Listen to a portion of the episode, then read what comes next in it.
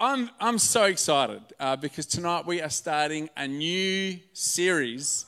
And this new series is a bit different to other series that we've done. Usually at Everlife, we do topical preaching, which is where um, we get a topic and, and, we look for truths from the Bible that can speak into that topic. For example, a number of months ago, we uh, preached on a topic called love life. And let me tell you, I think it worked. Um, because right now, apparently, the name of Everlife is called Everlove. Someone said, I think it was Beck Dallin said, it's going to turn into Ever Everbubs soon enough. Um, and so, hey, if you're single, you're in the right place, let me tell you. Uh, you might want to go back and listen to the podcast or watch it on YouTube just to catch up a little bit. Uh, let me tell you, there's love in Love is in the air. Who is that? that, was, that was bad. Thanks, Jake. Production, multi talented. Um, usually we do a topical preaching, um, but what we're doing right now is a series on Galatians. Um, every now and then, what we want to do is to do a series where we look, take one book of the Bible and we go a bit deeper. We do more of an expositional teaching. Everyone say expositional. Exposition. You got to get your position right. Um, it's more. It's more of just we want to go through one book and go a bit deeper um, it's important for us every now and then to, to go a bit deeper in, in a book because we want to build our life on good biblical um, doctrine, is the word, um, and, and good theology. There's a saying that orth- orthodoxy leads to orthopraxy. That means right believing leads to right behaving. Or we, we, if you put the right things in, then you want to spit the right things out. And so every now and then we want to dig a bit deeper, get our foundations solid. And let me tell you, Galatians, the book of the Galatians, is a phenomenal place to start. It's actually called a letter to the Galatians because it's a letter. And so we're going to go through and we're going to just going to read through and we're going to pull some truths out of it. We might hop around the book just a little bit, but we're going to start straight away. And we're going to read from the very first verse in the first chapter, and this is what it says It says, This letter is from Paul, an apostle. I was not appointed by any group of people or by any human authority, but by Jesus Christ himself and by God the Father who raised Jesus from the dead. All the brothers and sisters here join me in sending this letter to the churches of Galatia. May God the Father and our Lord Jesus Christ give you grace and peace. That word grace, if there's one word to sum up this book of Galatians, this letter, is one word it is grace. Grace and peace to you. Jesus gave his life for our sins, just as God our Father planned, in order to rescue us from this evil world in which we live. All glory to God forever and ever. Amen. And so we can see from this this section, first of all, Paul was an apostle. And really, an apostle is just a fancy word of saying a guy who went around and started churches in different locations. See, Paul was a man who wanted to bring the gospel, which is just a fancy word for saying really good news. Um, Paul was someone that God has set apart to bring the gospel not just to a little group of the Jews or the Israelites, but to everyone else called the Gentiles. And so Paul began planting or starting these churches up all around this area, north of Israel, up the coast, and around different regions. He began starting these different churches. And once he planted a church, he'd raise up a local leader there and he'd let them go. and then, in order for him to stay in touch with them, he, he would Skype them. No, he just give them a call on the mobile. He just text them. No, he would write letters to them. And so the way that he'd keep up relationship and keep them um, you know, believing the right things so they can remain in freedom and so they can keep on track and be a healthy church because we all have a tendency to just go to the lowest common denominator. Um, all of us need some reminding at times. And so Paul would stay in touch with these churches. So you see in the New Testament that there's different books. They're all, most of them are letters. And so um, one book is called Corinthians, 1 and 2 Corinthians, because Paul wrote a letter to the church he started in Corinth. And they wrote back and forth. There's 1 and 2 Corinthians. Then there's another letter to the church in Philippi, which is called Philippians, not to be mistaken by the name Philip. Um, and then he wrote not to churches, but sometimes he wrote to actual pastors of those churches. So he wrote a letter to Timothy. He was a young pastor he trained up and released. Um, and so he'd write a letter to Timothy to encourage him because Timothy had a few battles, personal battles like you and I. And so we can read these letters, we can read these books, and we can get a lot out of them. Because let me tell you, we struggle with exactly the same things as they did back then. Humanity is the same. It might have been a different culture, a different setting, but our hearts remain the same. And when we, we can dig up the gold nuggets of truth that Paul sent to these churches, and we can go, all right, how do I apply that to our life at such a time as this? And so there's so much gold to be dug up in these, in these books or in these letters. And so we're focusing on one letter, and that is this, this letter to the church in Galatia, or multiple churches that were in the area of Galatia, which is in the center of modern day Turkey right now. Um, this was the area where the church was situated. And so, what happened was, after Paul um, went and started this church in Galatia and he left, then some really sneaky people decided to come in. They decided to come, these, these Jewish Christians decided to come in and tell people the real gospel. They've got the real good news. And so Paul came in and, and preached the good news to them, but these Jews came in and said, hey, so you thought Paul had the real gospel. Hey, we've got the, we've got the upgraded version of the gospel for you. And so what they said was that that gospel is good, but you needed to add a few additives. You needed to add some extra things in order to be really holy like us. Do you know what they wanted them to do in order to get into another echelon of holiness? Well, let me tell you. Their tip for extra holiness was to add something simple called, now, some you might want to block your ears here, but called circumcision. They said, if you want to be really holy, you need to get circumcised like us. See, the Jewish Christians, they come from a Hebrew background where, in order to them to get closer to God, to be holy, set apart, they'd literally get circumcised um, when they were eight days old, so they forgot all about it. But now they're coming here to grown men saying, hey, if you want to get really holy like us, then uh, we've got a chopping board at the back, ready for you. It's all ready. Can you imagine that coming to Everlife Church? We got a welcome party for you. We're like, hey, everyone's welcome. Come to the church. It's so good. God loves you. He'll forgive you. There's nothing. Grace is for free. Just um, we've got a doctor. Just got a room at the back there. Closed doors. Um, we'd only have females in this church. Um, and then there'll be no love life and it'll be all over. So, but Paul was, Paul was, he was annoyed. Like Paul wasn't this nice little, oh, it's so lovely. He was, he was like annoyed at this. And so he wrote this letter to the church in Galatia just to, just to say, guys, just ignore it. What they're saying, this is the true gospel. And so um, chapter 1, if you continue to read it, it gives us a bit of a historical context of how Paul came to know Jesus. Um, it gives us a bit about his journey. But before we go into chapter 2, I wanted to zoom in to verses 6 and 7 and read this out to you. This is what Paul said. He said, I am astonished. Other translations say, I'm shocked. He's like, mm, that you are so quickly deserting him, God, who called you in the grace of Christ and are turning to a different gospel. Who knew that there's a different gospel? There's one gospel, one good news, and there's another gospel, good news, which really isn't that good news at all. Remember, circumcision. Like he says, which is really no gospel at all. This is not good news. Evidently, some people are throwing you into confusion and are trying to pervert the gospel or the good news of Christ. And we see the key word of grace in there. See, there's more than one gospel, and there's the other gospel, there's the alternate gospel that these Jews tried to lure people into believing, like a holy club. Sometimes we can be like that, can't we? We feel pretty good about ourselves and we want to force our things on other people to justify our own position. Um, now, you might be wondering why I've got this jar of cherries here. Now, when, when I grew up, mum used to put cherries on everything. So she used to cut these cherries in half and put them on biscuits and, um, and on cakes and, and then in the fruit salads. And every now and then I'd sneak one for myself. And, and, and I love cherries. Hey, who loves cherries? Put your hands up. Yep. Christmas is coming. The cherries are coming out soon. We tried to buy some today, but they're not in the shops yet. So, um, and so I, I, was eating these cherries, but, but one day I was, I was really shocked because I discovered, I realized that I wasn't eating the real thing. I was eating these glazed cherries. Has anyone had these glazed cherries before? Put your hand up nice and high so I can see you. Yeah, yeah, yeah. It's like, I, I was convinced growing up that these were real cherries, but they're not. These, these are cherry, these are, are, are polluted cherries.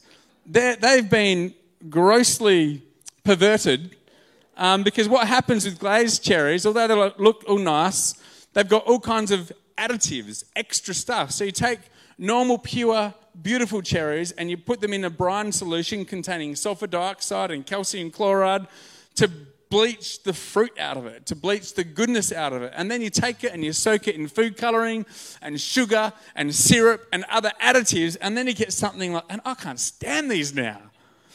But it was, wasn't until an embarrassingly later age that I tried my first cherry, that I tried my first real cherry. And I was amazed. I think I might, Jess, I might have even been at your parents' place. it was really old. I don't know. I just, and I was in love. I was like, I've never tasted anything like this. This is the real deal. Juicy, fresh, beautiful cherries. Now I'm in the corner at Christmas time.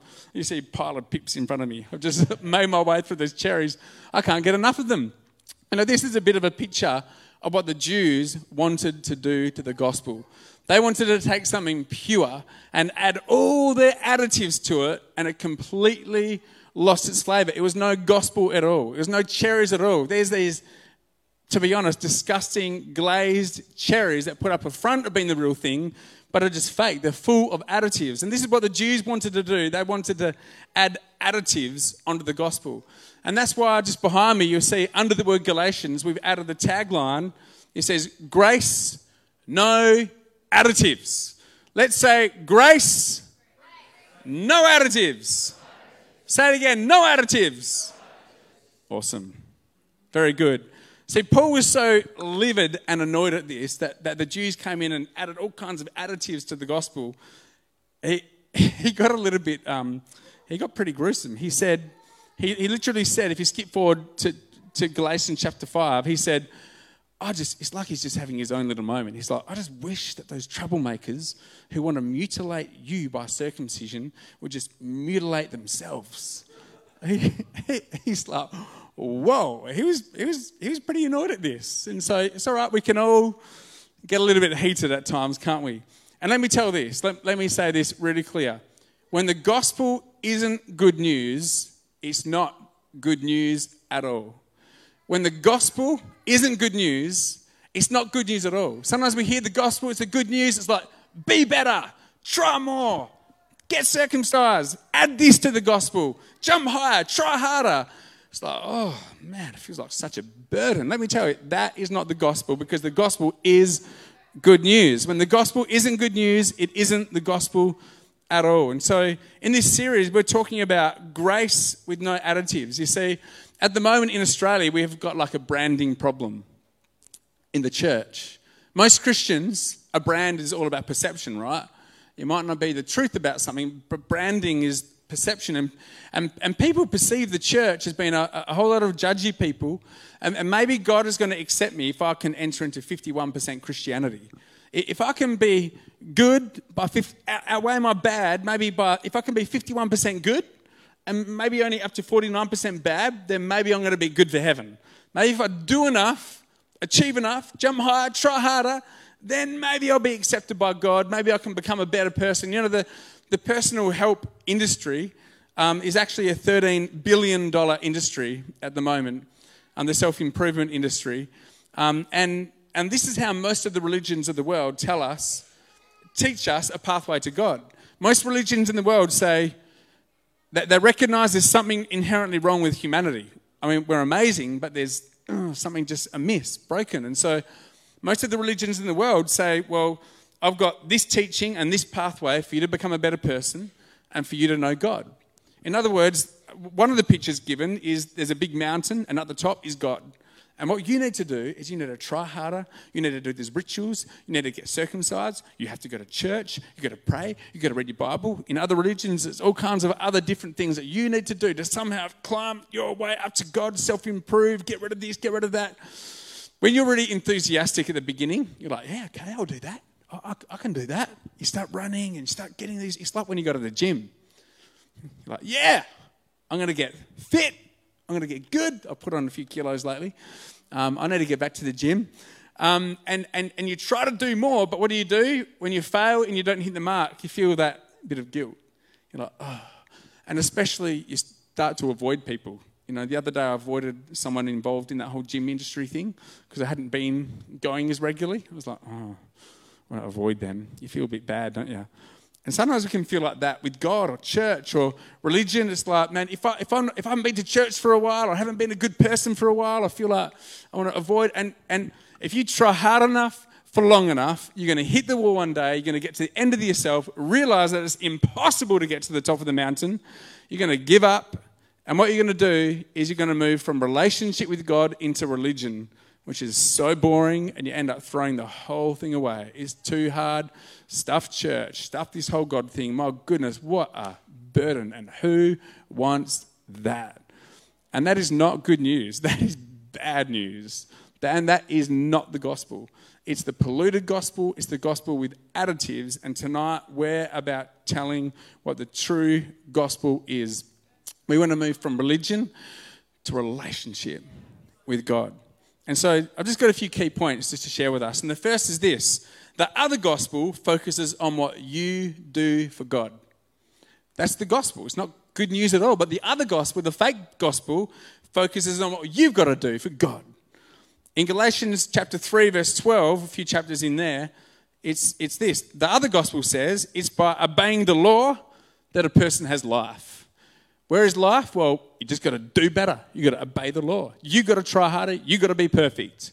That's what the other gospel says. I can know God by self improvement. But again, Paul is like, no, no, no, no, no, no. I don't want to give room for this. It's the fake gospel. And so he goes on to rebut this in Galatians chapter 3, further on down. We're going to read through another chunk of scripture. I hope you're okay with doing a bit of reading tonight. You didn't really come here to be in a classroom, did you? But am I doing this much reading? Follow along with me. It says, Paul said, How foolish can you be? After starting your new lives eating real cherries in the spirit, why are you now trying to become perfect by your own human effort? I ask you again, does God give you the Holy Spirit? Does God fill you with his love and with his power and work miracles among you because you reach some standard of perfection. I'm a 7 out of 10, 8 out of 10, 9 out of 10, 51%, 59 where, where, where, where does it land there? Because you obey the law? Of course not. It is because you believe the message you heard about Christ. You trusted. It's trusted versus trying. You know that word trying? It insinuates failure. Good try. Good try. It's like, oh, trying, but versus trusting. You know what? I trust in God. I trust in what God has done for me. You didn't receive the Holy Spirit because, because of obeying the law, but because you believed, you trusted in the message you heard about Christ, which said God sent his Son to die for you. But those who depend on the law to make them right with God are actually under his curse. Who knew that? That by trying to reach the top of the mountain by yourself, you actually inadvertently put yourself under, under a curse. It's like, wow, there's no life in that. Because it says, Cursed is everyone who does not observe and obey all the commandments that are written in the book of the law. And, um, what's that talking about? It's saying, well, in order to reach God's level of perfection by doing more, literally the standard is absolute perfection. And there's only one man that has ever lived that has reached perfection, and that is Jesus. The Bible says in Romans chapter 3 that we all fall short. We all fail in some way, and we all know it. We're giving it a crack, but we're confronted with our selfishness. But you might be like, well, I only did something once, or not that many times. Well, the thing is, if you murder someone once, you're a murderer. I'm sure that's not a common habit um, that people need to work through right here um, tonight, but maybe we can have a chat afterwards um, about that. That'd be great. But there's, there's things in our life that, that, that we do, maybe lying, stealing, selfishness, a fancy word called covetousness. He's being jealous and envious about what other people have. Man, we have a lot of that these days, don't we? In all these ways, we, we break what, what is known as the law of God. And, and anyone that breaks the law of God is, is under a curse. They're separated from God it's sin that's called, missing the mark, not reaching perfection. It's, it creates a barrier that separates us from God. And we are, if we try to reach God by our purity and by our performance, we fail every time. We remain under a curse because essentially we're saying, God, I choose to pay for my bill. I choose to pay for my sin myself, which essentially is eternal separation from God. But Paul has another gospel, the true gospel. See, although the other gospel focuses on what you do for God, this gospel focuses on what Jesus has done for us. And this is good news. I'm so glad for this good news myself. This is what motivates everything we do here as a church. I wasn't interested in starting a church. I just wanted other people to, to taste real cherries and not this kind of stuff.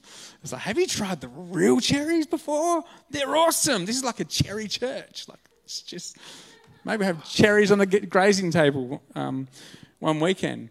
And so Paul says in Galatians chapter 3, verse 3 to 5, it says, he says this So it's clear that no one can be made right with God by trying to keep the law, by doing more, trying harder, jumping higher. For the scriptures say it is through faith that a righteous person has life. Another word interchangeably for faith is trust. When you trust in someone, you lean on them, you put your I'm trusting this chair right now. I'm putting my full weight on this chair. I'm trusting in the chair. Faith is an active step where you put your weight into something. We trust what God has done for us through Jesus. And, you know, there's another letter that Paul wrote to the church in Ephesus. And, uh, and, and this really gives such a great synopsis of what Jesus has done for us that we can receive like a gift just by faith, faith by trust.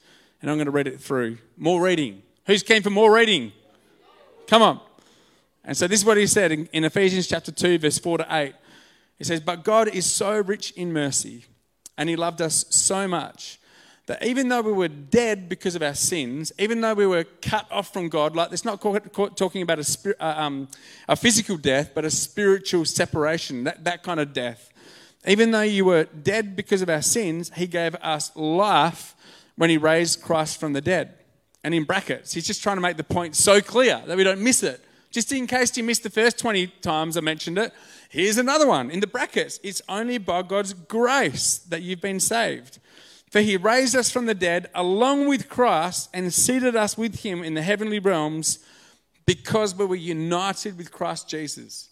If, if, if you think about it, you know, my kids sometimes, they, they just cling to me. They like me coming along to a chair. Winter's like, come close to me, Dad. He's standing on a chair and I come back to him and he, like, he clings to me. He's, you know, he, won't let go. He's like, Dad. And he, and he holds onto my neck and my face is going red. He, he clings to me. He's, he's trusting me. He's clinging to me. This is the picture of us clinging to Christ and what He's done for us. We cling not to our own effort, but to His strength and His grace. And it goes on to say, God saved you by His grace when you believe. God saved you by His grace when you believed, not when you behaved. I've got to meet God halfway 50 50, 51. I've got to meet God, I've got to, I've got to behave a certain amount, then God might accept me. No, no, no. When you believed in the message that you heard, and you can't take credit for it. Yeah, I've been to church. I've read my Bible. I haven't killed anyone yet. I've done pretty good. I'm better than the other person. I haven't stolen a car, at least. Um, I'm pretty good. But no, no, no. This is this is zero, zero, nada to do with your performance or my performance. God saved you by His grace, and you can't take credit for it. It is simply a gift. It's a gift from God. Salvation is not a reward for the good things we've done. So none of us can boast about it. I know you've done a whole lot of great things, you know, um, but it's it, it is nothing to do. You know, when we do good, it's just out of response to God's goodness to us. It's like, how, how can I just love you back? Not, not pay you back, but you know, I just want to express like, oh, Thank you, God. I, I, just, I just feel compelled. I want to I want to live a life that, that honors you, God, for saving me. Um, we can't get clearer than this. Um, another, another point is this the other gospel focuses on external duty. Who wants external duty? It, it's so boring. It's religion, and religion weighs us down. And I hate living a life of shoulds based on should. Oh, oh, uh, you should go to church. You should pray. You should read your Bible. You, oh man, enough should. Some might last longer than others. I tell you what, I'll give up after a while because I'm not meeting enough shoulds at the moment. It's like, no way, throw that out. The, the other gospel focuses on external duty, but the true gospel focuses on internal desire. internal desire. You know, Jess, Jess and I, when when I wake up every single morning, I don't think, hmm, how am I going to remain faithful to Jess? I need to, I have to be dutifully um, committed to Jess. It's like, no, I don't wake up like that. I wake up just, I just love Jess. It's not an effort for me. And, and, and I want to love Jess better. But the truth is, I've got an internal desire. Well, I, I, I definitely don't get it right all the time, and I'm growing in been able to love Jess better and better. But at core, the reason why I want to love Jess isn't necessarily out of some external duty, but it's just because I love her and, and I, want to, I want to honor her. I want to treat her well. I want, to, I want her to thrive in her life. And, and this is the same thing with God. There's such a big difference between external duty and internal desire in a response to God's goodness. And, and Jesus said this in John chapter 15. John chapter 15, verse 15. It says this if you love me, you will obey what I command. Now, there's two ways you can read this verse. One, and we're going to leave it there for a second, is with no comma, where it says, If you love me, you'll obey what I command. You prove it by obeying me. Yeah. Prove that you love me. Go on, show it up. But when you put a comma in there, which is actually what is meant to be in there, three, two, one, and a comma will appear. Next slide. Oh, no, okay, maybe I missed that one. Sorry. There's meant to be a comma there. If we can go back a little bit, thanks. Um, yeah, that's right. So if, if you love me, comma, insert comma here. If you love me, you just will obey me. It's not even a choice. It's like if you love me, you're going to grow in in your love for me, in, in being able to naturally express your love for me. And, and for us, our response to the grace of God compels us to go, God, how, how can I express my love to you better? You know, the first 11 chapters of Romans talks about God's grace. And then Romans chapter 12, it says, Paul encourages people. He says, So therefore, in view of all of this grace, demonstrate your love. Let your love song back to God be God, I, I just offer my body as a living sacrifice. I give my life to you. Lord, I, I want to live my life wanting to honor you, please you, not, not in the sake of pleasing to earn anything, but want to put a smile on your face. I just want to live life like a love song back to you. And the Holy Spirit enables us and helps us and helps us to, to know God more. Um, I love, we're just going to end up, we're going to finish up just shortly. But in that first chapter of Galatians, where it talks about Paul's experience, where he encountered the grace of God, what, what he did with that grace is he planted all these churches around the place. But 14 years later, he thought, oh, I, guess I better, better check that I'm actually preaching the right gospel and not a fake one, not, not a glazed cherry gospel. I, better go and check. So he went back to Jerusalem to check with like the fathers of the faith, with the with the original crew back in Jerusalem. I reckon he might have been a bit nervous. And so we read at the beginning of Galatians chapter two, it explains his situation. He said, Then 14 years later, I went back to Jerusalem again and while I was there, I met privately with those considered to be leaders of the church, and I shared with them the message I've been preaching to the Gentiles. Uh, hopefully, I wanted to make sure that we were in agreement for fear that all my efforts have been wasted and I've been running the race for nothing. And I love the next line. I love the response.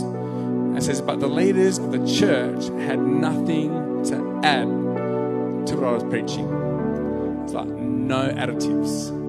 Grace and grace alone is all that we need. And this is good news for me. This is good news for you.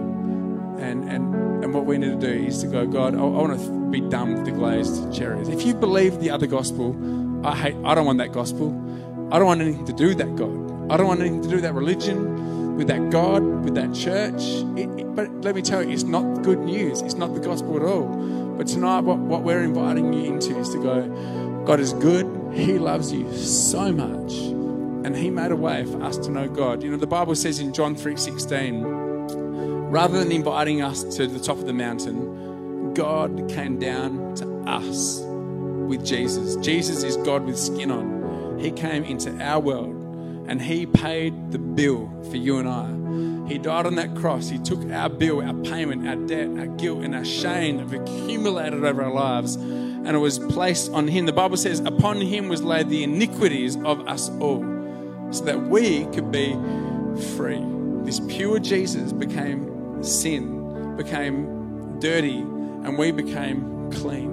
And so anyone who received this gift would have eternal life. For God so loved the world that he sent his only son, that whoever believe in him, not behave, believe in him, shall not perish, shall not be cut off from God forever, but will have eternal life. A life that begins now, born again, fresh, new on the inside, where God makes you brand new on the inside. You begin a relationship with God that lasts into all of eternity. And so the question I've got tonight is what have you added? What additives have you added to the gospel? Have you added, oh, feel guilty. I haven't been reading my Bible lately. I haven't been to church for a while. Throw it away. Throw away the gospel. We're not saying stop serving at church. Shift the heart, shift the perspective. Um, um, live out of a different place of freedom and a life giving place. I think uh, some, uh, some people here might need to throw away that gospel once and for all. And I'm never eating glazed cherries again. I'm eating fresh cherries. You're never going to be the same, aren't you? This Christmas, you're going to be eating those juicy cherries. Like, grace. and I have none, none of those glazed cherries on my table this Christmas. Because pure grace is the fuel to live a pure life. Pure grace is the fuel of the fire to live an increasingly pure life. Not perfect, but I'm set apart for God.